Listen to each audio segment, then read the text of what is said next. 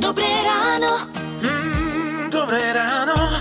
Radosť z takej kúpačky vo vlastnom bazéne môže pokaziť zistenie, že bazén tečie. A čo s tým, tak to už povie servisák Tomáš Huňady z Prešova, takže ako sa to dá, prípadne nedá opraviť? Ak má báze na dierky, opraviť sa dá komerčnými lepidlami, ktoré zákazník si môže zakúpiť aj v bežných obchodných reťazcoch. Keď e, zistím, že ten bazén tečie, už keď je tam napustená voda, existujú aj také lepidla, že do vody? Malo kde takéto lepidla zoženiete, ale je to väčšinou obťažná oprava.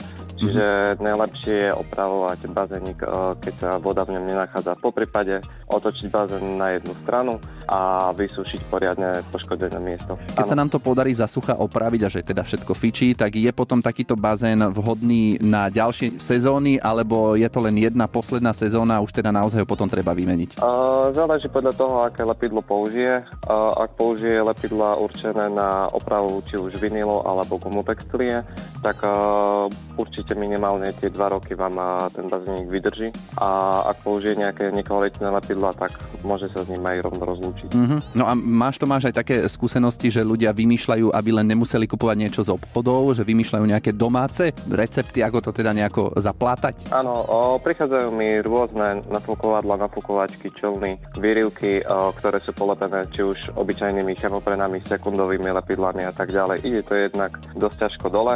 Má to vôbec nejakú aspoň chvíľkovú životnosť, že treba 100 sekundové? Má to asi približne nejak o, životnosť nejaký týždeň a potom naspäť na poškodenom mieste uniká buď vzduch alebo voda. Mm-hmm. Dlho sa človek nepokúpe v takom prípade.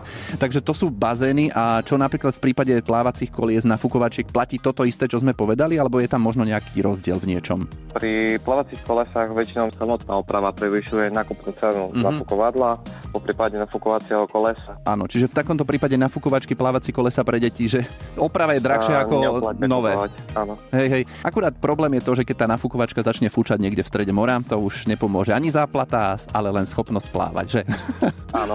No dobre, ďakujem veľmi pekne za informácie. Tak ak by sa objavil nejaký problém, či už s bazénom alebo s nafukovačkou, s plávacím kolesom, tak je najlepšie obrátiť sa na odborníka a nie riešiť to doma sám. Toto bol Tomáš Huňady. Pekný deň prajem. Majte, ahoj. Radio